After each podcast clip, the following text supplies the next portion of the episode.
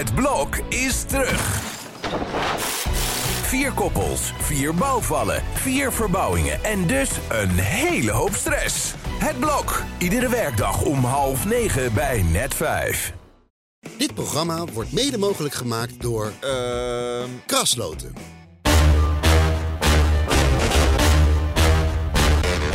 Dit is Strikt Privé, de dagelijkse showbiz-update met Evert Zantegoed en Jordi Versteegden. Aflevering 344 van deze podcast. dan ga je weer over privé-day beginnen natuurlijk. Ja, natuurlijk mensen. Hij staat eh, groot in onze agenda hier. Nou, dan worden er taartjes uitgedeeld op de redactie. Nee, het is... Oh, maar waar. Maar eh, hij is weer af, inderdaad. Ja. We Ja. gaan zo meteen eh, het hebben Goed over zo. een eh, foto die op de cover staat. Een bijzondere foto van twee mensen op de rug. En dat is niet voor niets. Nee, Maar laten we eerst even beginnen met het laatste nieuws eh, uit Ecuador. Ja, ik zag gisteren die beelden uit die journaalstudio daar. Dat is krankzinnig. zo hé. Ja. We hebben hier wel eens wat gehad in een journaalstudio. Maar dat was toch nog even van een andere orde dan wat daar eh, gebeurde. Er zijn Ja. tien doden gevallen, een paar politieagenten, een paar van die daders die daar Ja. met bivakmutsen en zwaar bewapend en explosieven de studio inkwamen.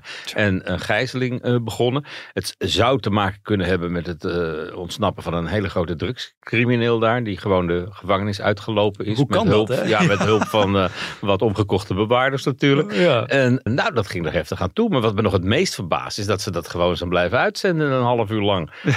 Ja, ja, hoe deden ze dat in Nederland toen destijds? Ja, het duurde ook wel lang. Ja. Maar daar was verder niemand meer in die studio behalve eh, hij. Dus Ja. dat was wel een iets andere story. Ja, inderdaad. Nou ja, wie dus op dit moment in Ecuador is, is presentator Rob Campus. Ja, en er zijn heel veel mensen in Ecuador. Ja, zeker. Ja, dat, Ja, dat is absoluut En, waar. Maar, eh, maar hij wil graag weg. ja, net als iedereen, dat denk ik daar. van de Galapagos-eilanden. Dat is Ja. nog een heel eind. Maar ja, om daar te komen moet je inderdaad... Het is de kortste weg via Ecuador. Ja. En eh, zo vredig die Galapagos-eilanden eh, zijn, zo gewelddadig is dat Ecuador. Dus ik kan me voorstellen dat je daar graag weg wil. Ja. En er wordt volgens mij ook gewoon op gevlogen. Dus op de een of andere manier zal hij wel terugkomen. Maar Mhm. ja, dat de schrik erin zit en dat zoiets een, een, kruidvat is wat exploderen staat. ja, Dat boezemt wel angst in natuurlijk, ook bij Rob.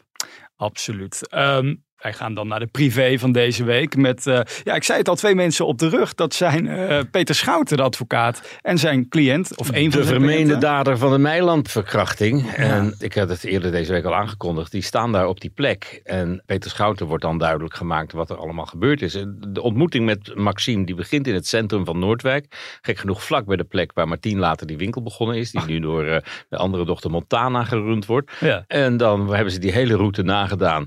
En gekeken of de tijd klopt. Of wat hij zegt. Nou die getuigen kwamen daar vandaan. Die hebben dat gezien. Mhm. Kan dat vanaf die plek? Nou, de schouw heet dat, waar Ja. de rijdende rechter in uitblinkt eigenlijk. Hè? Die, die heet niet voor niks de rijdende rechter, want die gaat altijd ter plekke kijken. Ja. En dat hebben ze gedaan. En wat daaruit komt, dat verhaal, ja, dat moet allemaal gebruikt worden in de zitting volgende week. En dan is Schouten duidelijk hoe hij het verhaal van zijn cliënt voor het voetlicht kan brengen. Dus privé heeft eigenlijk een bewijsstuk in handen, zou je kunnen zeggen. Nou ja, het is een spannend beeld, want Ja. ja. daar is het gebeurd. Dat is de plek. En om te reconstrueren wat er gebeurd is, is een, eh, een bezoek ter plaatse natuurlijk wel belangrijk. Ik zat me wel nog even af te vragen. Hè. Hij zegt aan de ene kant, heeft hij ook in de media geroepen, ik wil verder anoniem blijven. Daarom is die zitting ook achter Ja. gesloten deuren.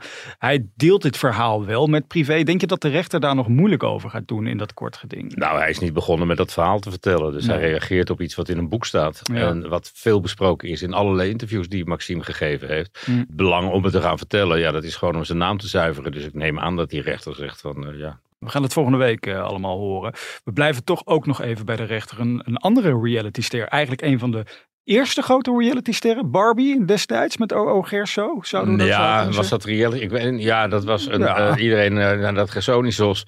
en daar eens doorheen gereden, zeg. Mijn god, wat een kermis. En wat kom je daar al wat Op Cre- tegen? Op Kreta.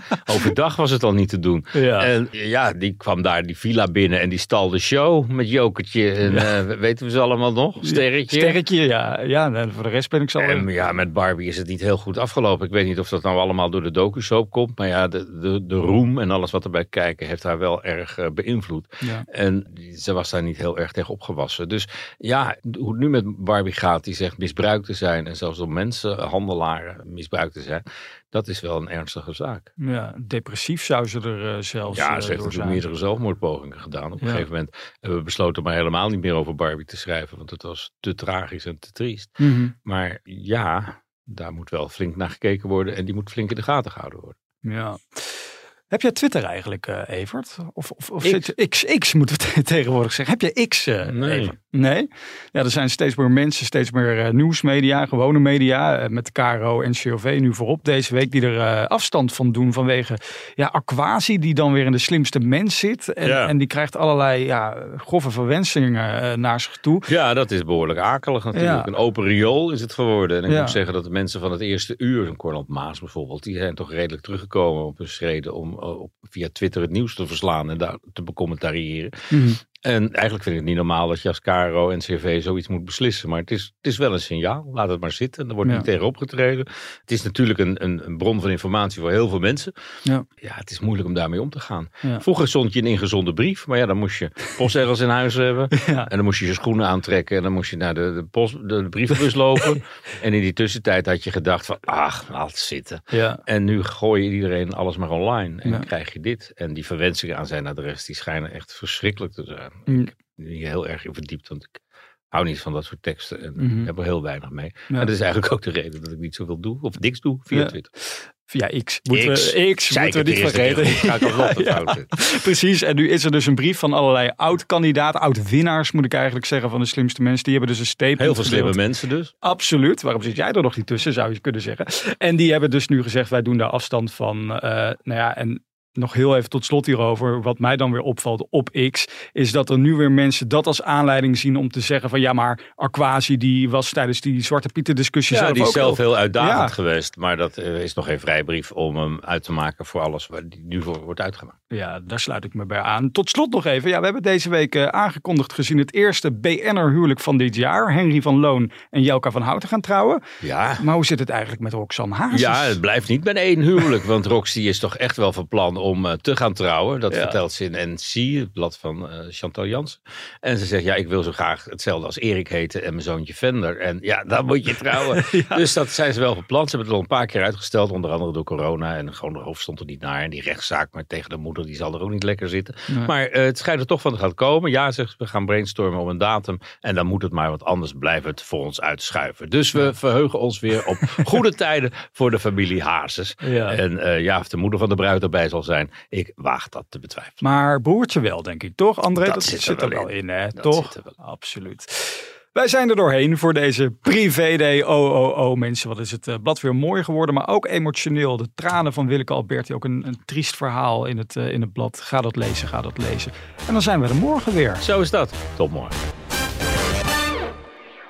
Dit programma werd mede mogelijk gemaakt door Ehm Krasloten.